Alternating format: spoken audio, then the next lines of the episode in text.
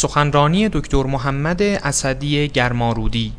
موضوع سخنرانی: دلایل عدم تحقق جامعه ایدئال اسلامی در طول تاریخ اسلام.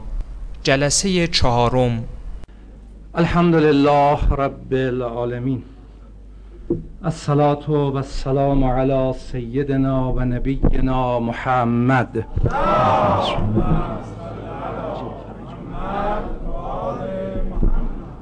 و علی آله الطیبین الطاهرین المعصومین لا سیما بقیة الله فی الارضین. اللهم انت السلام و منک السلام و لک السلام و الیک یعود السلام. سبحان ربک رب العزة عما یصفون و سلام علی المرسلین و الحمد لله رب العالمین. السلام علیک ایها النبی و رحمت الله و برکاته. السلام علی جمیع انبیاء الله و رسله و ملائکت اجمعین. السلام علینا و علی عباد الله الصالحین. السلام علی علی امیر المؤمنین. السلام علی الحسن و الحسین سیدی شباب اهل الجنه اجمعین. السلام علی علی ابن الحسین زین العابدین. السلام علی محمد ابن علی باقر علم النبیین. السلام علی جعفر ابن محمد الصادق. السلام علی موسی ابن جعفر الکاظم. السلام علی علی ابن موسی الرضا. السلام علی محمد ابن علی الجواد. السلام علی علی ابن محمد الهادی. السلام علی الحسن ابن علی الزکی العسکری. السلام علی الحجت ابن الحسن القائم.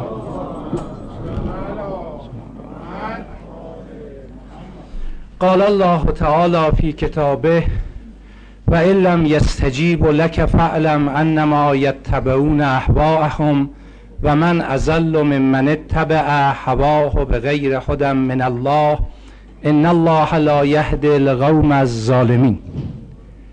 در شبهای گذشته به عرض رسوندم که در بینش دینی ما این حقیقت پذیرفته شده است با دلایل، استدلال قوی منطقی پذیرفته ایم که راه کمال و سعادت و تعالی فقط از طریق وحی ممکن است و بس. اجرای وحی، تحقق وحی به وسیله اولیای الهی که خداوند اونها را مجریان دین قرار داده ممکن است. ولی سوال این بود که اگر امام مجتبی علیه السلام و امیرالمومنین علیه السلام دو مجری برحق الهی هستند و ایام متعلق به اون دو بزرگوار است، بدین جهت در رابطه با این دو امام اشاره کردیم، چرا در زمان امامت اون بزرگواران اون هدف پیاده نشد، تحقق نیافت و ما شاهد جامعه ایدئال اسلامی نشدیم؟ حضرت زهرا سلام الله علیها در فرازی از خطبشون، امیرالمؤمنین در خطبه شقشقیه، امام مجتبی در دو خطبه‌ای که اشاره کردم، یکی در خطبه‌ای که بعد از بیعت با ایشون روز 21 رمضان بعد از شهادت امیرالمؤمنین در مسجد کوفه ایراد کردند، یکی خطبه‌ای که در دوران امامت ظاهری امیرالمؤمنین در کوفه روزی خطبه نماز جمعه رو ایشون خوندن، بیان فرمودن، اشاره به این مطلب داشتن که اگر شما زمام امور رو به دست ما بدید، مطیع ما بشید، دنبال ما حرکت کنید، ما را به عنوان امام و پیشوا بپذیرید که خداوند هم دستور داده اطیعوا الله و اطیعوا الرسول و اولی الامر منکم، ما اولو الامری هستیم که خدا معین فرموده، اون جامعه ایدئال را ایجاد خواهیم نمود. اما چرا نشد؟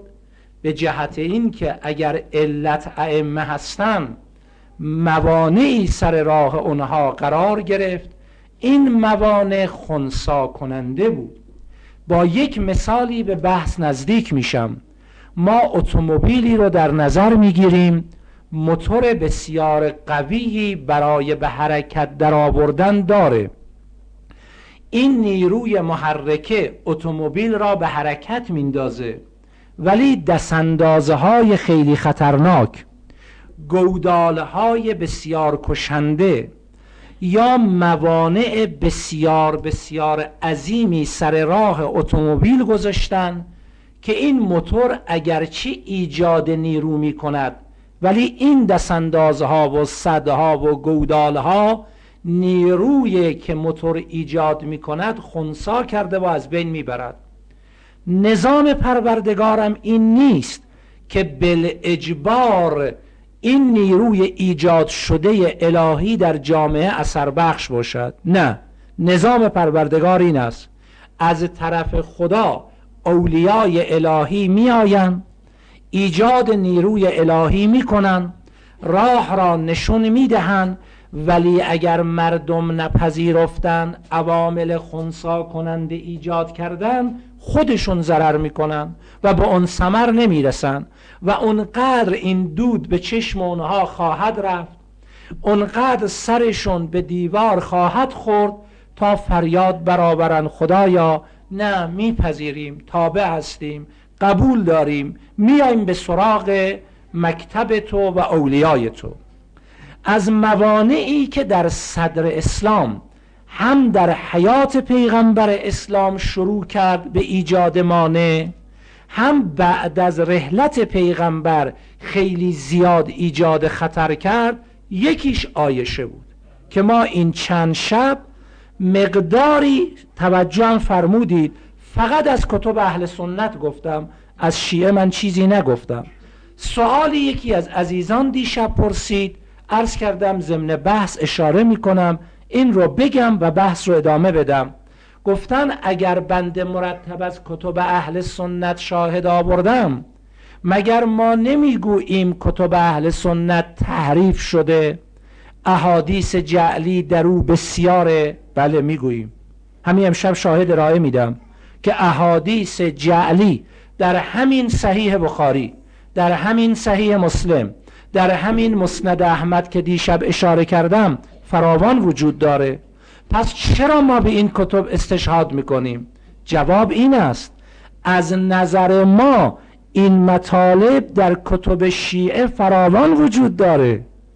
علمای ما، بزرگان ما، ائمه ما که نقل کردن از طریق شیعه به ما رسیده، این که فراوان است، ولی ما از باب تحقیق میگوییم حتی اون کتبی که بنا رو بر تحریف حقیقت گذاشته‌اند این مسائل رو نتونستن منکر بشن، اونا هم حتی اعتراف میکنن. یعنی به بیان دیگه بگم، اگر ما بخواهیم با یک فرد غیر شیعه بنشینیم بحث بکنیم، غرض رو کنار بگذاریم، تعصب رو کنار بگذاریم، محققانه و منصفانه ببینیم حقیقت چیه، میگیم مطالبی که فقط شیعه نقل کرده میگذاریم کنار، مطالبی که فقط سنی نقل کرده میذاریم کنار، مطالبی که طرفین مشترکاً نقل کردن چی؟ این رو که دیگه نمیشه کنار گذاشت. این مطالبی که هم در کتب شما بیان شده هم در کتابای ما، اینو بیاریم وسط، بگذاریم روش بحث کنیم. حالا مثلا امشب من راجع به جعل حدیث عایشه مطلبی خواهم خوند، خب اینو فقط عایشه گفته است و فقط در برخی کتب اهل سنته، خب اینو دلیلم میارم که نمیشه پذیرو. ولی مطالبی که اگر بناست اهل سنت تعریف کنن، آیا بر علیه خودشون تحریف میکنن یا بر له خودشون؟ بر علیه که دیگه تعریف نمیکنه. بله، آمدن به نفع خلفا حدیث جعل کنن، امشب میخونم، این نشون میده جعلیه. حالا نمونهش هم نشون میدم خدمتتون. مثلا فرض بفرمایید این حدیث را که شیعه و سنی بالاتفاق از پیغمبر نقل کردن، قال رسول الله انا مدینة العلم و علیون بابها، هم شیعه گفته هم سنی، لذا نسبت به این حدیث هیچ گونه تردید وجود نداره. اما ابو هریره فقط، کس دیگه هم نه. ابو هریره هم که معروف وظیفش جعل حدیث بوده، در کتب اهل سنت داریم در ادامه این حدیث میگه پیغمبر وقتی فرمود انا مدینه العلم و علی بابها و ابوبکر جدارها و عمر سقفها، گفت ابوبکرم دیوار شهر است، عمرم سقف شهره. خدای رحمت کند مرحوم علامه امینی رضوان الله تعالی علیه رو در الغدیر وقتی این حدیث رو نقد میکنه میگه دروغ از همین جا معلوم، مگه شهر سقف داره؟ پیغمبر همچو دروغی، این معلوم جهله، این معلوم دروغه. اما اگر انا مدینه العلم و علی بابها را هم شیعه گفته هم سنی گفته، ما از باب تحقیق میگیم آقایون کتاب شیعه هم میذاریم کنار، شما در کتاب اهل سنت نگاه کنید. حالا با این دید بیغرزانه دور از تعصب من رفتم سراغ کتاب اهل سنت، 3 شب راجع به این حرف که عایشه که بود نشون دادم. اگر بخوام بحث کنم انقدر از اون گونه روایات وجود دارد که 30 شب وقتم کم میاد، ولی اجازه بدید این مقدار کافی باشه. حالا ادامه بحث چه کرد؟ عایشه که بود نشون دادم کی بود، چه کرد؟ ما این حرف رو در تاریخ اسلام حساب شخصی با عایشه نداریم، دعوای خانوادگی با عایشه نداریم، قرض‌ورزی های خصوصی با عایشه نداریم. صحبت دین ماست، صحبت مکتب ماست، صحبت قرآن ماست. ما میگوییم این کتاب خدا و این مکتب الهی که باید جامعه اسلامی را یک جامعه سربلند ایدئال موفق قرار میداد، یکی از اونهایی که در تاریخ نقش داشت و نگذاشت جامعه اسلامی سربلند شود عایشه است.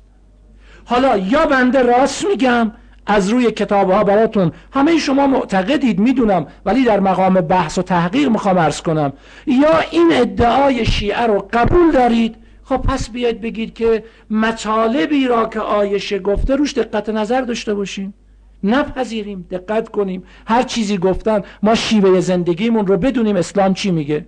اگر نه بنده ادعای دروغین کردم، قابل اثبات از منابع نبود، بله بنده رو سرزنش کنید، چرا یه همچو حرفی میزنید، چرا بی دلیل متهم میکنید، چرا نزدیکان پیغمبر رو بهش وصله میچسبانید. بسیار خوب، چشم، که بود رو نشون دادم. حالا چه کرد؟ 2 کار خطرناک عایشه کرد که اگر این 2 کار رو نمی کرد، به احتمال این که قدرت از دست امیرالمؤمنین بیرون نرود و بعد از پیغمبر قدرتی را که خدا معین کرده بود، پیشوایی و زعامت و رهبری جامعه را، علی و آل علی عهده‌دار بشن تا یک جامعه سربلند بسازن، احتمالاً علی و آل علی چون این جامعه سربلندی رو درست میکردن. ولی این 2 کار به علاوه یک سلسله عوامل دیگر که بعد خواهم گفت مثل معاویه و دیگران نگذاشتن. این 2 کار چی بود؟ 1 جعل حدیث، همین بحث که حالا امشب اشاره میکنم، اونم در چه زمینه. 1 جعل حدیث. جعل حدیث در چه راستا؟ جعل حدیث در تقویت خلفای غاصب و تایید خلافت غصبی.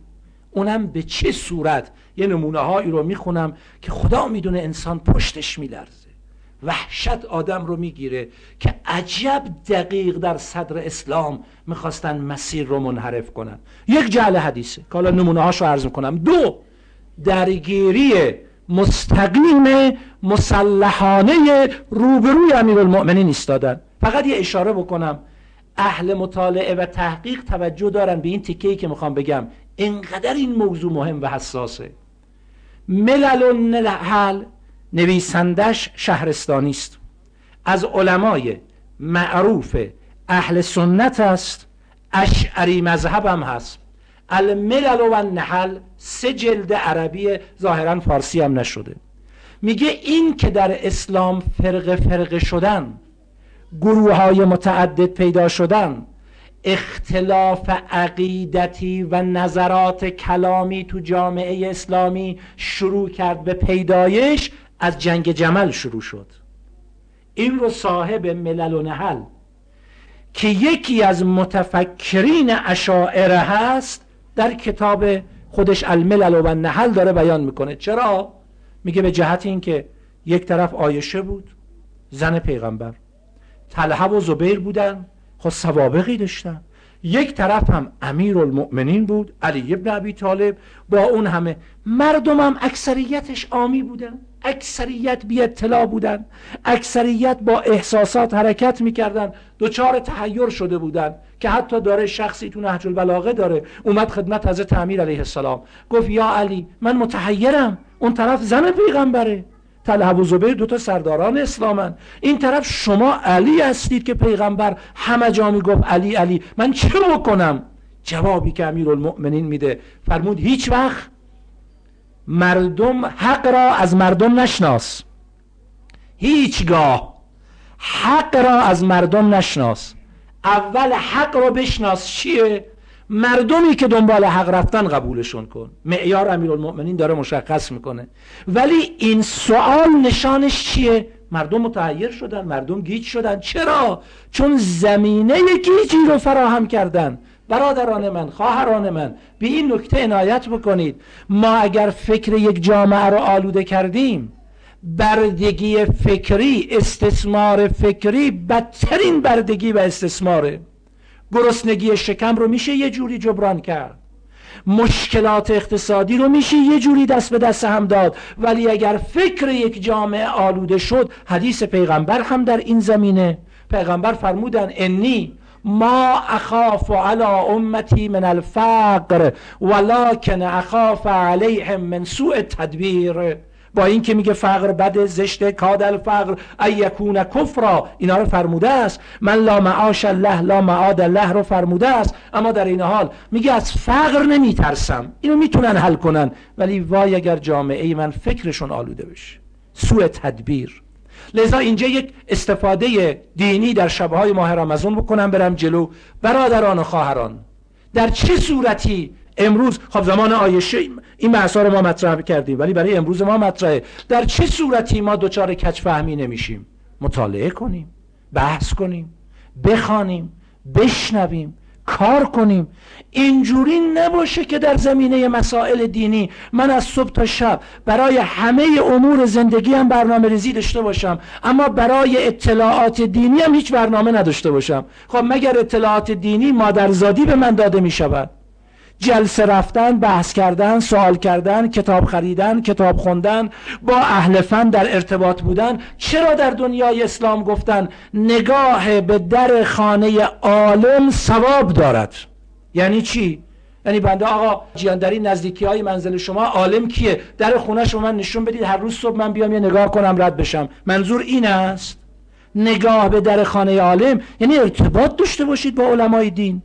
امام صادق علیه السلام فرمودن بادرو، اصول کافیه، احداثکم بالحدیث قبل ان تسبقکم الیهم المرجعه.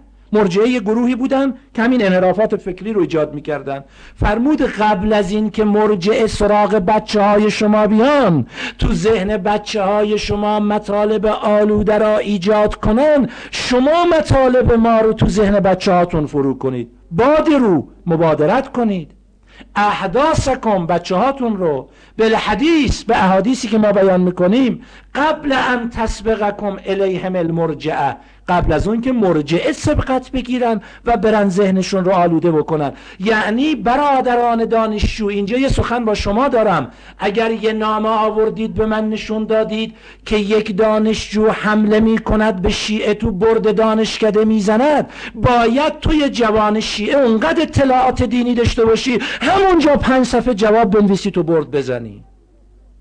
من تقدیر میکنم تشریف آوردی اینجا، نامه رو به من دادی، چشم، من انجام وظیفه میکنم، جوابشم مینویسم، ولی چقدر خودتون کتاب خوندید؟ مطالعه کنیم. شما شده به خاطر امیرالمؤمنین در این ماه رمضان عهد ببندی با امام زمان، میخوای 18 واحد در یک ترم پاس کنی، 16 واحد پاس کن، 2 واحد برای دینت بذار مطالعه کن به اندازه 2 واحد. این حق رو امام زمان به گردن ما ندارد که من لااقل بگم ها پارسال دیگه انشالله فردا شب امیدواریم توفیق بدن، حالشو بدن، کمک کنن بتونیم از فضائل شب قدرم برخوردار باشیم. در نظر بگیریم ها شب قدر سال گذشته، یه سال گذشت، در این یه سال من راجع به دینم چقدر کتاب خوندم، چقدر کسب اطلاع کردم، چند تا اشکال رو حل کردم، چند تا مسائلی که برای من مطرح بود دنبالش رفتم. یعنی این مقدار نباید برای دین وقت بگذارم. چی شد که عایشه توانست با جعل حدیث اونجور مردم رو بفریبه؟ این ذهن خالی بود. ذهن خالی هر چی توش میره دیگه. شما ببینید دم افطار گرسنه‌ایم، مثلا بچه‌های ضعیف‌ترن در نظر بگیریم، بعد ضعف فکری رو حساب کنیم. بچه‌های 9 ساله، دختر خانم‌های 9 ساله تازه دارن روزه میگیرن، خب بنیه‌ها ضعیفه. یا آقا پسرها 12 13 ساله حالا روزه گرفتن، توان خیلی کار. دم افطار میگه مادر افطاری، میگه صبر کن من نماز بخونم. مادر حالا فعلا بی بچه برس. خیلی خوب، فرض کنید هیچ غذا براش آماده نکردید، تا سحر چقدر میتونه تحمل کنه؟ این معده خالیه، ضعیف هم هست، توان نداره. اگه یه غذای آلوده‌ای هم تو منزلتون بود در دسترس بچه، میخوره یا نمیخوره؟ بعد مادر بیاد یا پدر بیاد بگه پسرم دخترم چرا این غذای آلوده رو خوردی؟ جواب چی باید داد؟ مادر خودت اشتباه کردی، خب بچه غذای خوب میدادی. این توان نداره. یه سمیناری در یکی از این دانشگاه‌های تهران بود راجع به تهاجم فرهنگی. گروه‌های مختلفی نظر می‌دادن، از روحانیون قم شرکت کرده بودن، از اساتید دانشگاه‌های مختلف. یکی از آقایون اطباء گفت من چند کلمه صحبت دارم، برام خیلی جالب بود، پزشک بود. گفت آقایون خانم‌ها، من پزشکم، راجع به مسائل فرهنگی اظهار نظر نمی‌کنم، ولی یه مطلبی رو از نظر طبی در این جمع مطرح می‌کنم، ارتباطش رو با مسائل فرهنگی شما بررسی کنید. ما در علم پزشکی می‌گوییم، ایشون فرمودن، بدن وقتی ضعیف شد در مقابل هر میکروبی زود ضعف نشون میده، پذیرش داره، زود مریض میشه، میفته. یه آدم ضعیف البنیه تا یه سرماخوردگی سرما بیاد سرما میخوره، تا یه آلودگی تو فضا باشه آلوده میشه. ولی بدن قوی در مقابل میکروب چه میکنه؟ دفاع میکنه، دفع میکنه، کنار میزنه. آیا از نظر اخلاقی و تربیتی هم این گونه هست یا نه؟ انسانهای ضعیف در مقابل هجوم فرهنگهای باطل زود خالی میشن، مثل بادکنک بادشون با یه سوزن خالی میشه. ولی انسانی که قوی شده باشه، المؤمنو کالجبل راسخ، مؤمن مثل کوه استواره. در همین سپاه امام مجتبی علیه السلام، عبیدالله ابن عباس را با یه مقدار پول معاویه خرید، ولی چرا قیس ابن سعد ابن عباده رو نتونست بخره؟ چرا نتونست قیس رو بخره؟ چرا نتونست حج رو بخره؟ چرا او فروخته شد؟ اما این وقتی بهش گفتن سرت رو، شروع کرد به اشک ریختن. گفت چرا اشک میریزی؟ گفت الحمدلله، تا موقع سر دادنم در محبت علی ایستادم. این چیه اون چیه؟ چرا عایشه میتواند تو جامعه نفوذ پیدا کند؟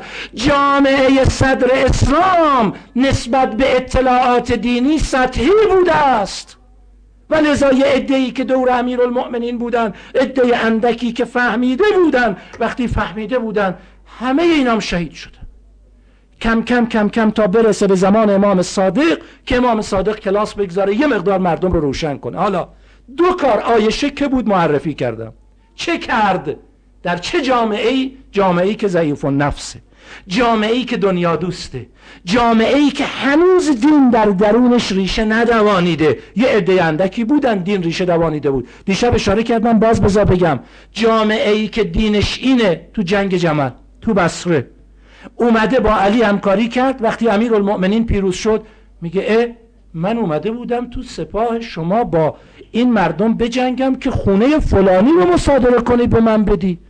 حضرت فرمود نه، او رفت تو خونش دیگه اعلام جنگ نکرد، در امانه. گفت پس با علی نمیشه. این مردم دین میخواستن یا دین برای دنیا میخواستن؟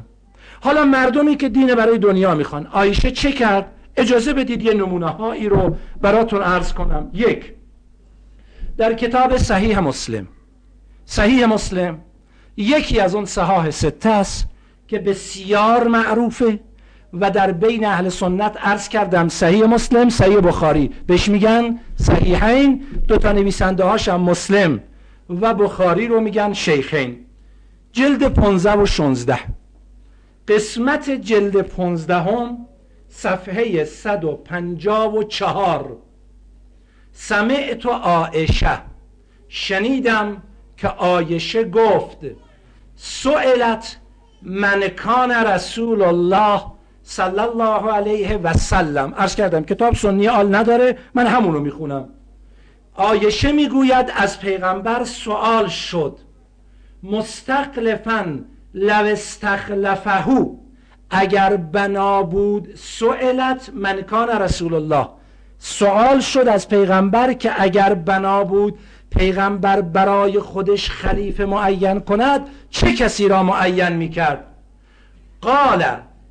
قالت، از عایشه سوال شد، عایشه جواب داد که پیغمبر گفته است ابوبکر فقیل لها ثم من بعد ابی بکر.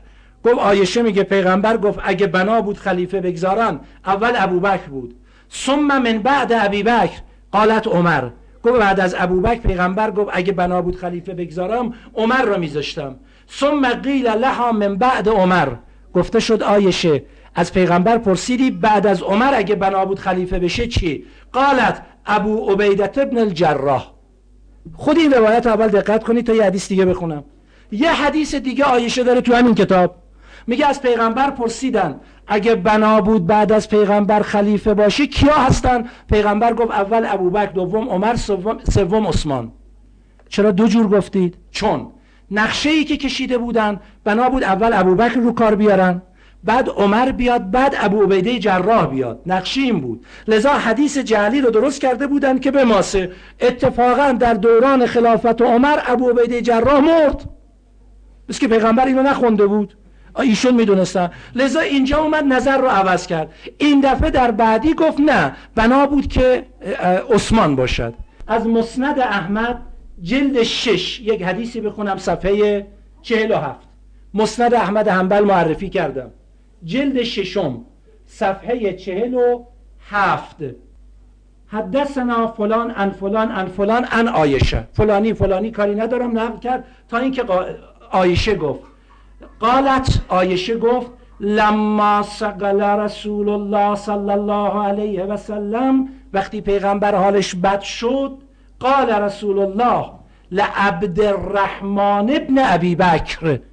پیغمبر به عبدالرحمن پسر ابی بکر گفت اعتینی به کتفن، یه تیکه استخون بیارید، چون میدونید نوشته ها رو روی تیکه های استخون می نوشتن، بیارید او لوحن، یا یه تیکه لوحی بیارید، حتی اکتب لابی بکر کتابن لا یختلف علیه، یه چیزی راجع به ابی بکر بنویسم. عایشه داره میگه پیغمبر حالش بد بود، عبدالرحمن برادر من پسر ابوبکر رو فرستاد، یه تیکه لوحی کتفی بیارید چیزی بنویسم راجع به ابوبکر، لا یختلف علیه، که کسی راجع به ابوبکر اختلاف نکنه، که نکنه بگن ابوبکر خلیفه نیستا. فلما ذهب عبدالرحمن، وقتی عبدالرحمن برادر من پسر ابوبکر حرکت کرد بره اون لوح رو بیاره، لیقوم، پیغمبر فرمود که ایستاد، و قال، فرمود ایستاد، گفت ابالله و المؤمنین ان یختلف علیک ابابکر، نه خدا اصلا همچو چیزی را میپذیرد، نه مؤمنین ممکنه اختلاف کنن، لذا لازم نیست، و به این جهت پیغمبر ننوشت. خب این حدیث در مسند احمد حنبل، اون حدیث هم در صحیح مسلم. حالا کتاب صحیح بخاری ضد اینو نقل میکنه.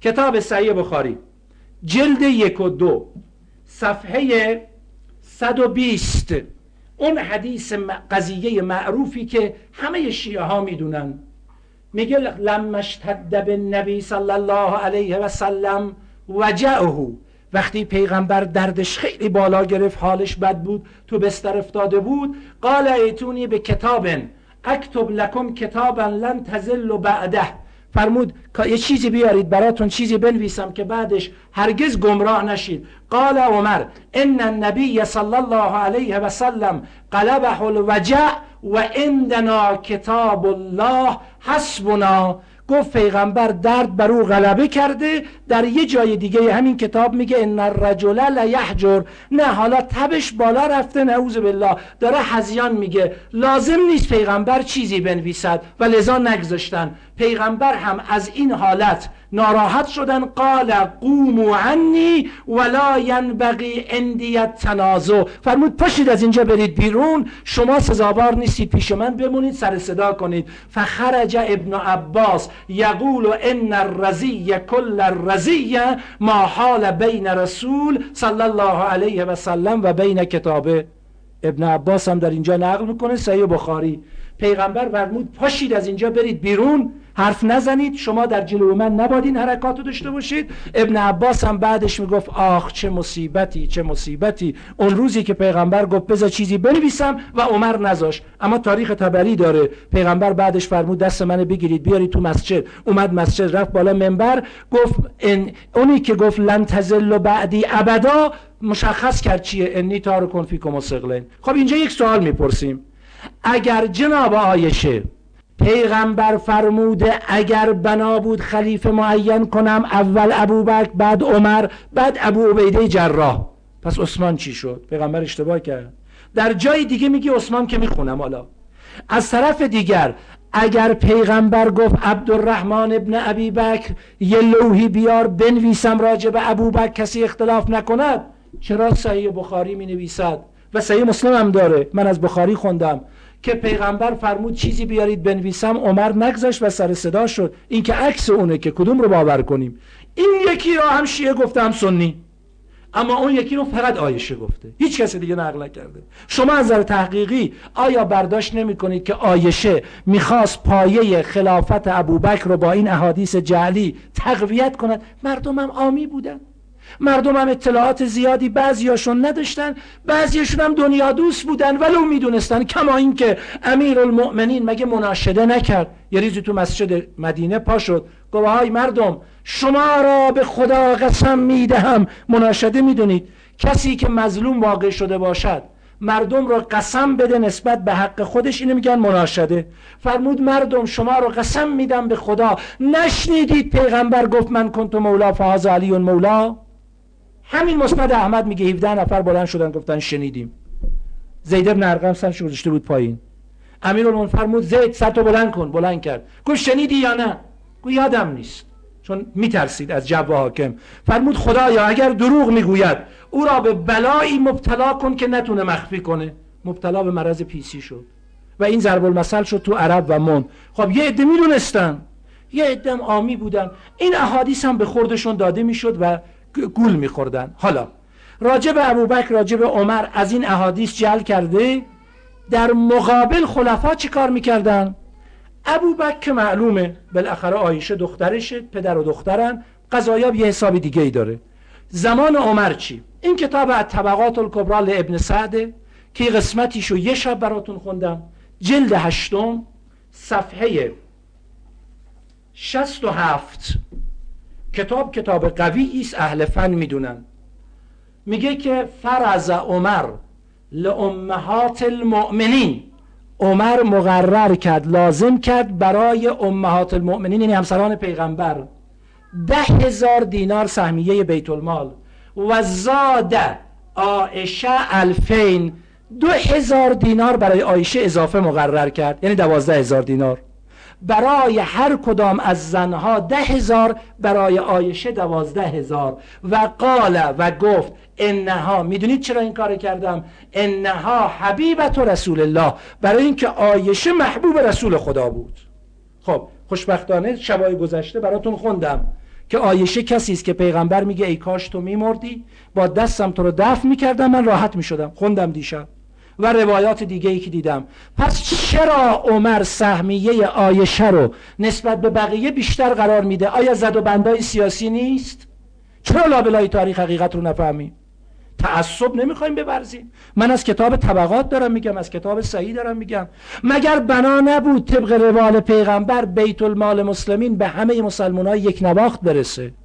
اولا بین زن پیغمبر، فرزند پیغمبر و بقیه فرق نگذارن. حالا به زنان پیغمبر اضافه دادی نسبت به بقیه، چرا یه زن رو بر بقیه ترجیح دادید؟ تا این حد. یه مدرک دیگه براتون بخونم، کتاب رو نرسیدم امروز جدا کنم ولی از یادداشت براتون میخونم. کتاب تاریخ طبری، مستدرک صحیحین حاکم نیشابوری، تلخیص ذهبی، جلد 4 صفحه 8. میگه وقتی که عراق فتح شد غنایم زیادی آوردن توی مدینه، من جمله یک سبد بود، در این سبد یک گردنبند گرون قیمتی بود که هر چه خواستن برای این قیمت معین کنن نتوانستن، چون مبلغش خیلی بالا بود. مشورت کردن چه بکنیم، عمر گفت که اجازه بدید من این رو بفرستم برای عایشه، این لیاقت عایشه را دارد، ضمنی که بیت المال مال همه مسلمینه، 2000 دینار اضافه برای عایشه معین کرده، این گردنبندم فرستاد برای عایشه. عایشه وقتی این گردنبندو دید گفت خدا عمر را یاری کند که چه پیروزی هایی برای اسلام فراهم کرده است. برای اسلام بود یا برای خودتون بود؟ خب اینا زدبندهای سیاسیه دیگه، ما تعارف که نداریم و این زدبندهای سیاسی کارو به اونجا میرسونه. امیرالمومنین علیه السلام وقتی میاد یک کلام حرف بزنه، میدونید اون وقت راجع به امیرالمومنین عایشه چی میگه؟ حالا میرسم به اونجا چه کرد. راجع به عمر و ابوبکر حدیث جعل میکنه، اونام در مقابل اینگونه برخورد میکنن. حالا رسیده زمان عثمان، اول ابو عبیده جراح رو خواستن بیارن بالا، دیدن ابو عبیده جراح مرد، بالاخره باید به عثمان برسه.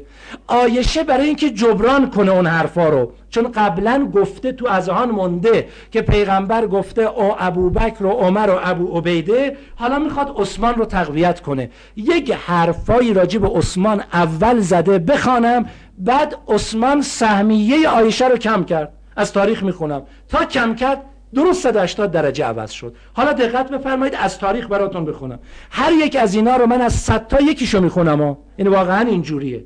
اگر بخوام 100 مورد تو تاریخ به شما نشون بدم، یکی یا دو تاشو دارم عرض میکنم. کتاب صحیح مسلم خوشبختانه تو همین جلد، برای اینکه مجلدات بعدی رو نیارم همین قسمتی که هست دارم براتون میخونم، تو مجلدات بعدی هم هست، صفحه 168.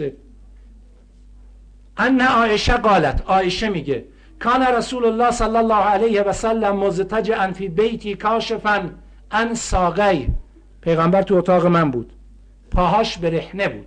حالا پیغمبری که در حجب و حیا داره، کسی پیغمبر رو در حال قضای حاجت ندیده و شما حتی الان ما در نظام تربیتی داریم میگن یه معلم اگر بخواد وقار معلمیشو برای شاگردها حفظ کنه، حتی مثلا فرض کنید با اینکه دستشویی رفتن یه چیز بسیار طبیعی و عادیه، حتی اگر میشه دستشویی رفتنش رو در حضور شاگردها مخصوصا تو سطح پایین ترن نره که اون اباحت و وقارش حفظ بشه. پیغمبر که انک لعلی خلق عظیمه. عایشه میگه من با پیغمبر تو اتاق بودیم، پیغمبر برهنه بود، ساقاش در یه جای دیگه داره بیشتر از بدن پیغمبر برهنه بوده. در این بین فاستأذن ابوبکر، ابوبکر دم در رسید، اجازه ورود خواست، فأذن الله و هو علی تلک الحال، پیغمبر اجازه داد و به همین حالم بود، من با پیغمبر بودم، پیغمبرم این گونه بود. در حدیث بعدی راجب خودشم میگه منم پوشش کافی نداشتم،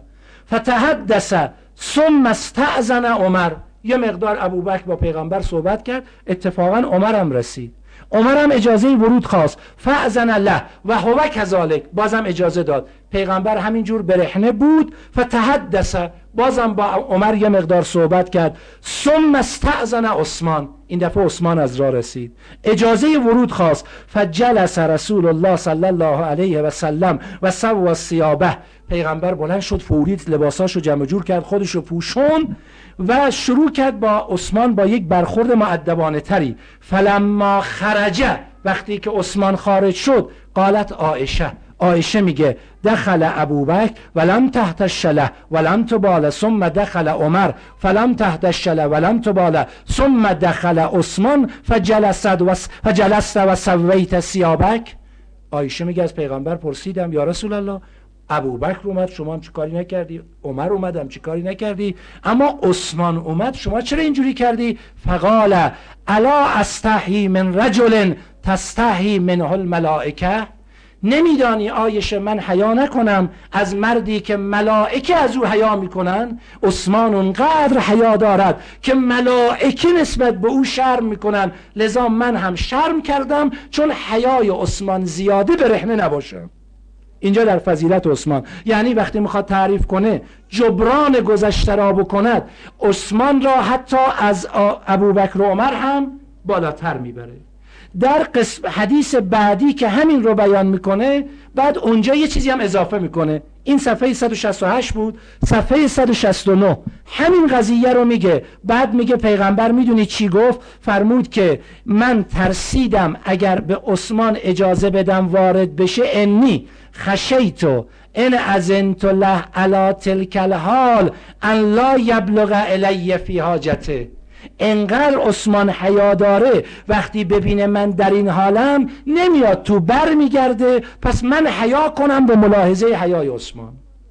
خب این رو گفت، بسیار خوب، پس عثمان اینجوری بود. خب حالا یه تیکه از این تاریخ طبری میخونم و توی صحیح بخاری هم هست، تو مسند هم هست. اون چی بود؟ اول از تاریخ یعقوبی اشاره بکنم. این تاریخ یعقوبیه، کتاب بسیار بسیار قدیمی است که هیچ محقق اسلامی نسبت به تاریخ یعقوبی حرفی نمیتونه بزنه. مقدمه بر طبری هم هست، جلد دوم، صفحه 175. و کان بین عثمان و عایشه منافره. بین عثمان و عایشه درگیری شروع شد. اول اینجوری بود، یعنی عایشه وقتی اومد، عثمان اومد رو کار، عایشه اینجوری معرفی میکرد، حالا درگیری پیدا شد. چرا؟ وذالک انه نقصها مما کان یعطیها عمر ابن الخطاب. اون سهمیه اضافی را که عمر برای عایشه مقرر کرده بود، یعنی یک امتیاز سیاسی برتری عمر برای عایشه معین کرد، این امتیاز را عثمان حذف کرد. وقتی حذف کرد، بین عایشه و عثمان درگیری شروع شد. و نادت، عایشه چه کرد؟ بله، و سیرها اس و غیرها من نساء الرسول فان عثمان یوما لیخطب اذ دلت عایشه قمیص رسول الله و نادت. میگه یه روزی عثمان تو مسجد بالا منبر بود، داشت صحبت میکرد، عایشه اومد از پشت پرده پیراهن پیغمبر را آورد بالا و نادت و فریاد زد یا معشر المسلمین هازا جلباب و رسول الله. این پوشش پیغمبر است، پیراهن پیغمبر است، لم یبله، هنوز پوسیده نشده، و قد ابلا عثمان سنته، اما عثمان سنت پیغمبر را پوسند و میرند و از من برد.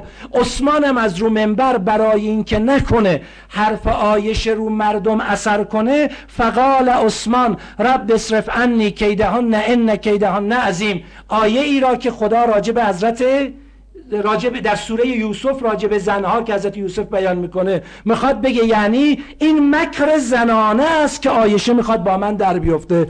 و در تاریخ طبری سری بگم برداشت اخلاقی برای امروزمون از این قضیه تاریخی. این تاریخ طبری جلد سوم صفحه 435 میگه عایشه وقتی بر علیه عثمان شورید گفت که اقتلوا هذا النعسل. نعسل یک یهودی بود در مدینه که عثمان رو شبیه کرد به اون یهودی. به همین جهت وقتی که بر عثمان شوریدن، عثمان رو کشتن، تو به قبرستان شیعه ها اجازه دفن، قبرستان مسلمان ها اجازه دفنشو ندادن، بردن تو قبرستان یهودی ها. چرا؟ چون عایشه گفته است عثمان یهودیه، گفت بکشید این یهودی را. و در مورد، ببخشید صفحه 435 گفتم، معذرت میخوام، صفحه 477. 435 یه بحث دیگری است که بعد میخونم. خب چرا اینجا گفت عثمان یهودی نعسل را بکشید؟ بعد فرمود امروز اگر کسی حلمو الی جهاد، کسی میخواهد جهاد کند باید با عثمان بجنگد. اینجا اجازه بدید دو تا استفاده ای که من به مناسبت بحث میخوام بکنم. یک، اینا زدبندهای سیاسی. عایشه چه کرد؟ عایشه با جعل حدیث هر کی رو میخواست بالا بیاره بالا میبرد، هر کی رو میخواست بکوبه میکوبید. معیار بالا بردن و پایین آوردن چی بود؟ خدا بود یا دنیا بود؟ خود شما انصاف بدید بر مبنای همین چند تا کتابی که دیگه بیشتر زیر بغل نمیتونستم بگیرم بیارم و یه جلسه اجازه نمیده بیشتر روش بحث کنم. اینا خدا بود؟ اگر اون روز میگی که انقدر عثمان با حیاس فرشتگان از او حیا میکنن، فردا میگی این نعسل رو بکشید، فردا میای تو مسجد پیراهن پیغمبر رو میاری بالا میگی مردم این پیراهن کهنه نشده ولی سنت پیغمبر رو عثمان کهنه کرد. خب معلومه زد و بندای سیاسیه، یه وعده‌ای به هم دیگه دادن. صفحه 435 تاریخ طبری میگه میدونید چرا؟ چون عایشه زمین سازی میکرد طلحه را رو کار بیاره، بعد وقتی دید طلحه روی کار نمیاد مخالفت رو با عثمان زیاد کرد و گفت عثمان رو بکشیم طلحه بیاد روی کار. بعد از این که عثمان کشته شد طلحه هم رو کار نیومد، علی روی کار اومد، جنگ با علی رو شروع کرد. دیگه نمیرسم متنشو بکنم. صفحه 435 تاریخ طبری جلد 3. خب این قسمت اول. قسمت دوم، امروز ما از او چه میآموزیم؟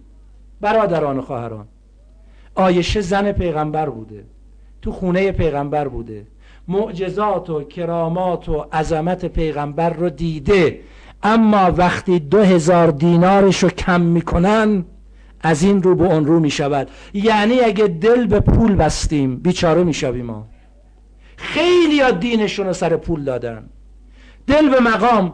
زمان ابوبکر و عمر یه مقامی برای عایشه، این که مقام عایشه رو حفظ کنه، شورای 6 نفری رو که معین کرد گفت بعد از من این شورای 6 نفری تو خانه عایشه تشکیل بشه، برای اینکه شخصیت با عایشه بده. خب این مقام خواهی عایشه، پول خواهی عایشه کار رو به اونجا میرساند، در مقابل کسی مثل امیرالمومنین که هیچ کس به اندازه عایشه امروز تو جلسه ما یقیناً به اندازه عایشه اظهار علاقه پیغمبر به علی و آل علی را ندیده است. ما که اون زمان که نبودیم، تو تاریخ هم که انقدر تعریف کردن، انقدر دست بردن، انقدر فضائل اهل البیت رو مخفی کردن، این مقدار به ما رسید. اما عایشه که دیگه دیده پیغمبر چه کرده با علی. مگه تاریخ نداره پیغمبر تو بستر بیماری لحظات آخر فرمود حبیب مرا بگویید بیاید؟ عایشه فوری فرستاد سراغ باباش ابوبکر. ابوبکر اومد، پیغمبر چشماشو در هم گرفت. حفصه فرستاد سراغ باباش عمر. عمر اومد، پیغمبر سرشو برگردون. ام سلمه زن متدینه پیغمبر حضور داشت، فرمود چرا پیغمبر رو اذیت میکنید؟ شما نمیدونید که حبیب پیغمبر کیه؟ ام سلمه رفت سراغ امیرالمومنین، علی جان پیغمبر شما رو میخواد. عایشه واستاده، حفصه هم واستاده، امیرالمؤمنین وارد شد. پیغمبر تا چشمش به علی افتاد دم در، فرمود الیه یا حبیبی الیه، حبیبم بیا جلو، بیا جلو. میگه ام سلمه میگه دیدم انقدر پیغمبر، امیرالمؤمنین جلو رفت، جلو رفت، کنار بستر پیغمبر نشست، این گوشاشو پیغمبر فرمود بیا جلو، چسبید به زبان پیغمبر، به دهان پیغمبر، یعنی انقدر نزدیک. بعد فرمود شماها برید بیرون.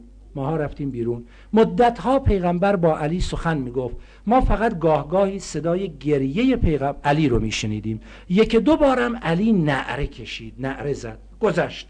بعدها بعد از رحلت پیغمبر ام سلمه میگه یه روزی از علی پرسیدم علی جان این که شما اون روز گریه میکردید و یک دو جا نعره زدید چی بود؟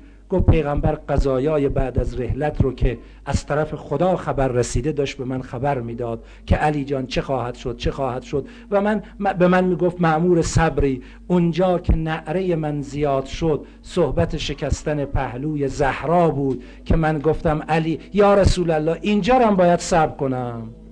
پیغمبر فرمود بلی علی جان اینجا رو هم باید صبر کنی. اینا رو که عایشه و حفصه دیده بودن، این همه محبت که پیغمبر وقتی از مکه شروع کرده بالاخره اون همه غذایا رو تا تو مدینه تو هجرت، و همین یه نمونه رو شما در نظر بگیرید. عایشه این رو ندیده که پیغمبر وقتی هجرت کرد از مکه اومد مدینه، وقتی به قبا رسید فرمود تا علی نیاید من بی علی وارد مدینه نمی شوم. همه مردم اومدن به استقبال یا رسول الله، مردم مدینه منتظرن، فرمود تا علی نیاد نمیام. یعنی همه یک طرف، علی یک طرف. میگه هر روز صبح که پیغمبر بیدار میشد چشماشو به طرف مکه میدوخت، میگفت کاروان علی پیدا نشد، تا یه روزی گفتن یا رسول الله علی رسید با سه فاطمه زهرا سلام الله علیها که هنوز همسرش نبود، دختر پیغمبر، ناموس پیغمبر رو به علی سپرده، و مادرش فاطمه بنت اسد و دیگری. وقتی امیرالمؤمنین وارد شد فرمود حالا با هم وارد مدینه میشویم. و در خود کتب دست اول اهل سنت راجع به فردای قیامت هم این رو داره. کجا؟ وقتی عرصه قیامت برپا می شود. عایشه اینا رو از پیغمبر شنیده تو مسجد پیغمبر که پیغمبر می گفت مردم وقتی قیامت می شود منبری از نور برمی افراشند، منو بالا برمی افرازند، منو بالای اون منبر قرار میدهند. بعد ملک مأمور الهی میآید، کلید دوزخ و بهشت رو به من میده، میگه یا رسول الله خاتم انبیایی، صاحب اختیاری، هر کاری میخوای راجع به دوزخیان و بهشتیان بکنی انجام بده. پیغمبر میگه اینو همه نوشتن. پیغمبر سر به آسمان بلند میکند، میگه من در فردای قیامت میگم خدایا یار من، همراه من، غمخوار من، برادر من علی بود، من بی علی گامی بر نمیدارم. مگه تو ورود مدینه نشون نداد؟ تو ورود بهشت هم نشون میده. ندا میاد علی بیاد، علی رو جدا میکنن، میاد کنار پیغمبر رو منبر، پیغمبر کلید دوزخ و بهشت رو میده به علی که این شعر معروفه: علی حبه جنه، قسیم النار و الجنه، وصی المصطفى حقا، امام الانس و الجنه. اشاره به این قضیه است که خدا قسمت کنه. به ذریح امیرالمومنین هم این اشعار رو نوشتن که حتی شاعر غیر شیعه شافعی این رو راجع به علی گفته: علی حبه جنه، قسیم النار و الجنه، علی جن قسیم نار جنت تویی، این کلید دوزخ و بهشت، هر کاری میخوای بکنی تو بکن.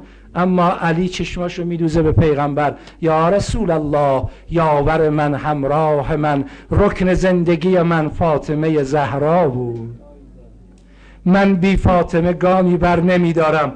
در روایت این متن رو دیدم داره که من بطنان العرش، یعنی از عمق عرش الهی صدا برمیخیزه: آی معشریان مؤدب بیستید، انبیا خبردار، اولیا با حالت تواضع.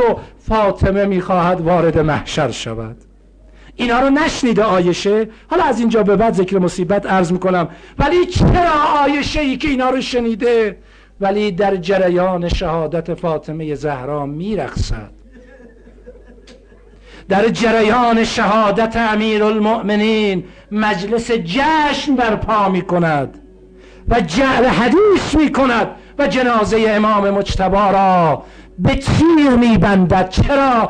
دنیا می خواهد و مقام. وای اگر در دل ما دنیا دوستی بیاید، ما به شکل دیگری قلب امام زمان را تیرباران می کنیم. چون دنیا دوستی شقوق مختلفی داره. در جوانی دنیا دوستی نگاه به نامحرم دنیا دوستی است. در جوانی خلاف شرع مرتکب شدن جنبه های شهوانی دنیا دوستی است. در میان سالی گران فروشی و بی انصافی و اموال زیاد را ذخیره کردن و به داد بینوایان نرسیدن و کمکی برای کسی نکردن این دنیا دوستی است. اگر طالب مقام باشیم و برای کسب مقام حقایق رو زیر پا بگذاریم دنیا دوستی است. عایشه در اون زمان اون گونه عمل میکند، من هم به سطح خودم به شکل دیگر. این یک. از اون طرف درسی بیاموزم چرا احادیث جعلی عایشه در دل مردم نفوذ میکند. یا دنیا دوستن یا جاهلن و بی اطلاعن.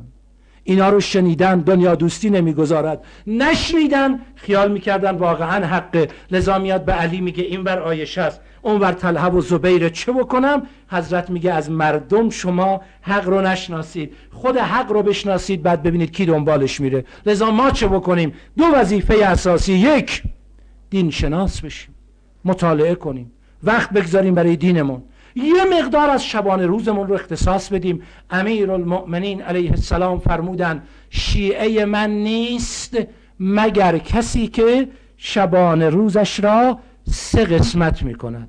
یک قسمت برای کار و کوشش و تلاش زندگی. ما در اسلام تنبلی نداریم، ما در اسلام کله بر دیگری شدن نداریم، باید کوشا باشیم، باید فعال باشیم. یک قسمت از شبانه روز خواب و خوراک و استراحت، بدن احتیاج داره بتونه نشاطش رو حفظ کنه. یک قسمت برای دینش، برای دینش. ما چقدر از اون قسمت دین رو برای کار و کوشش و تلاش زندگی روزمره یا مسائل اونچنانی زندگیمون صرف میکنیم؟ این کمیل شاگرد برجسته امیرالمومنین ایام امیرالمومنین درس بیاموزم. کمیل با این شخصیت میگه تو بازار کوفه نشسته بودم، یه روز امیرالمومنین رسید دست منو گرفت، گفت کمیل بریم بیرون شهر. معلومه تو جمع آقا نمیتونه بیان کنه. رفتیم بیرون تو قبرستانی، آقا آه کشید، دست گذاشت روی سینه، فرمود حقایق در این سینه جمع شده است، تنگی میکند، نمییابم مردم لایقی که به آنها بیان کنم، چون مردم سه دستند: یا افراد زیرک، فتن، کوشای، فعال، پرتحرک اما بیدین، فعالیتشون در مسیر دین نیست، اینا که به درد علی نمیخورن. یا مردم متدین خوبی هم، تنبل، بی حال، بی حرکت. بابا برای دینمون چه کردیم؟ برای مکتب امام عصر چه گامی برداشتیم که اگر یکی هم بخواهد بسوزد، به جای اینکه نیرو بدهن تشویقش کنن، هی بگوین چه خبر است چه خبر است. اگر کسی درد دین رو چشیده باشد، رنج میبرد اون زحماتی را که علی و آل علی، دینی که زینب کبری به اسارت میرود و دختر 3 سالش در خرابه خودش رو فدا میکند تا به دست بقیه برسد. ما چه کردیم؟ امیرالمومنین فریاد میزنه، میگه دسته دوم مردم متدینن، تنبلن، بیحالن، اینا خون به دل علی کردن. خانم چقدر همکاری میکنی با همسرت در مسیر دین گام برداره. آقا چقدر کمک میکنی به خانوادت متدین بشن و دین رو به دیگران بشناسانن.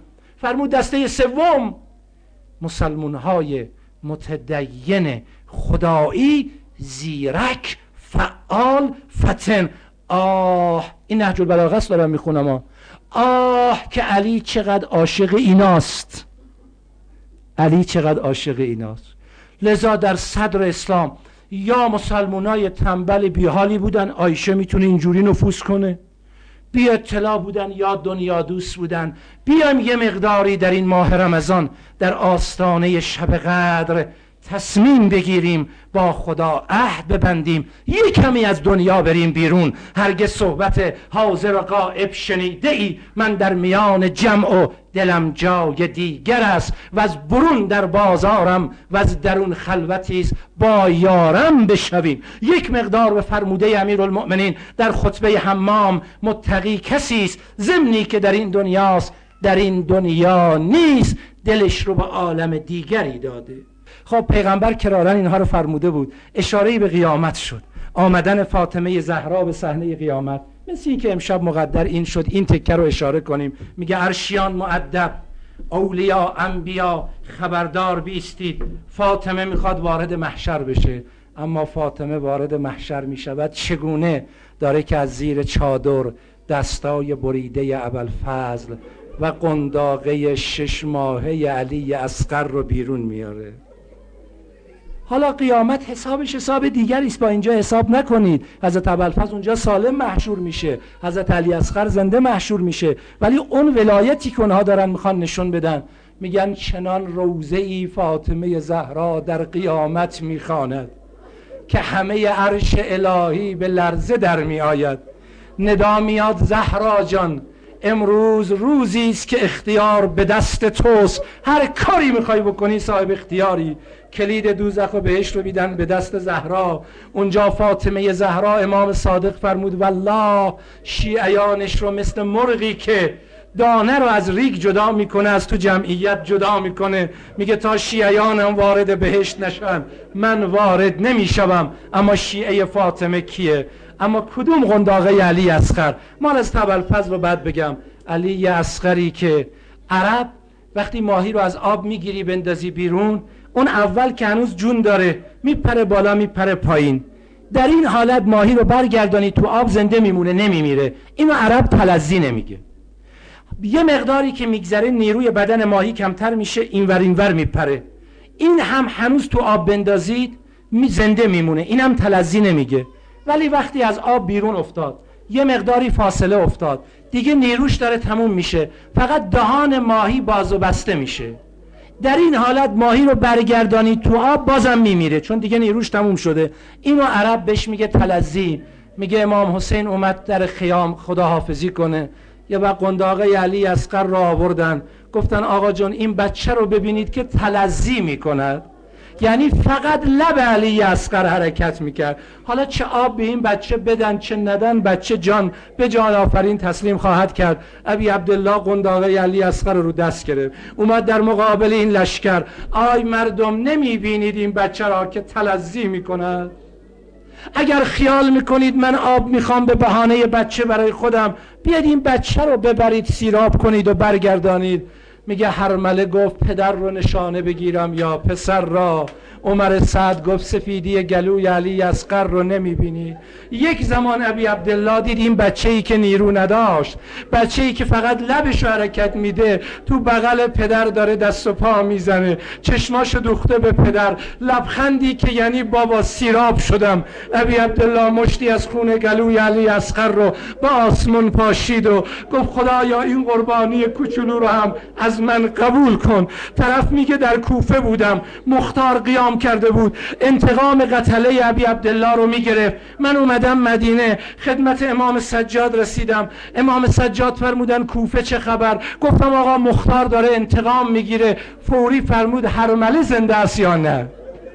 من برگشتم کوفه. مختار گفت مدینه چه خبر؟ گفتم مختار نمیدونم، هرمله با قلب امام سجاد چه کرده؟ تا گفتم فرمود هرمله زنده است یا نه؟ مختار گفت به هر قیمتی شده هرمله رو دستگیر کنید. جایزه معین کردن، هرمله رو دستگیر کردن. گفت هرمله تو روز عاشورا چه کردی؟ گفت من تیرانداز ماهری بودم، 3 تیر روز عاشورا انداختم، 1 تیر به چشمان ابوالفضل زدم، 1 تیر به گلوی 6 ماهه علی اصغر زدم، 1 تیرم وقتی که امام حسین آمد خطبه بخواند سنگ به پیشانی امام حسین زدن، دامنش رو بالا آورد این خون پیشانی رو پاک کنه. سینه آقا نمایان شد، تیر را به سینه ابی عبدالله زدم.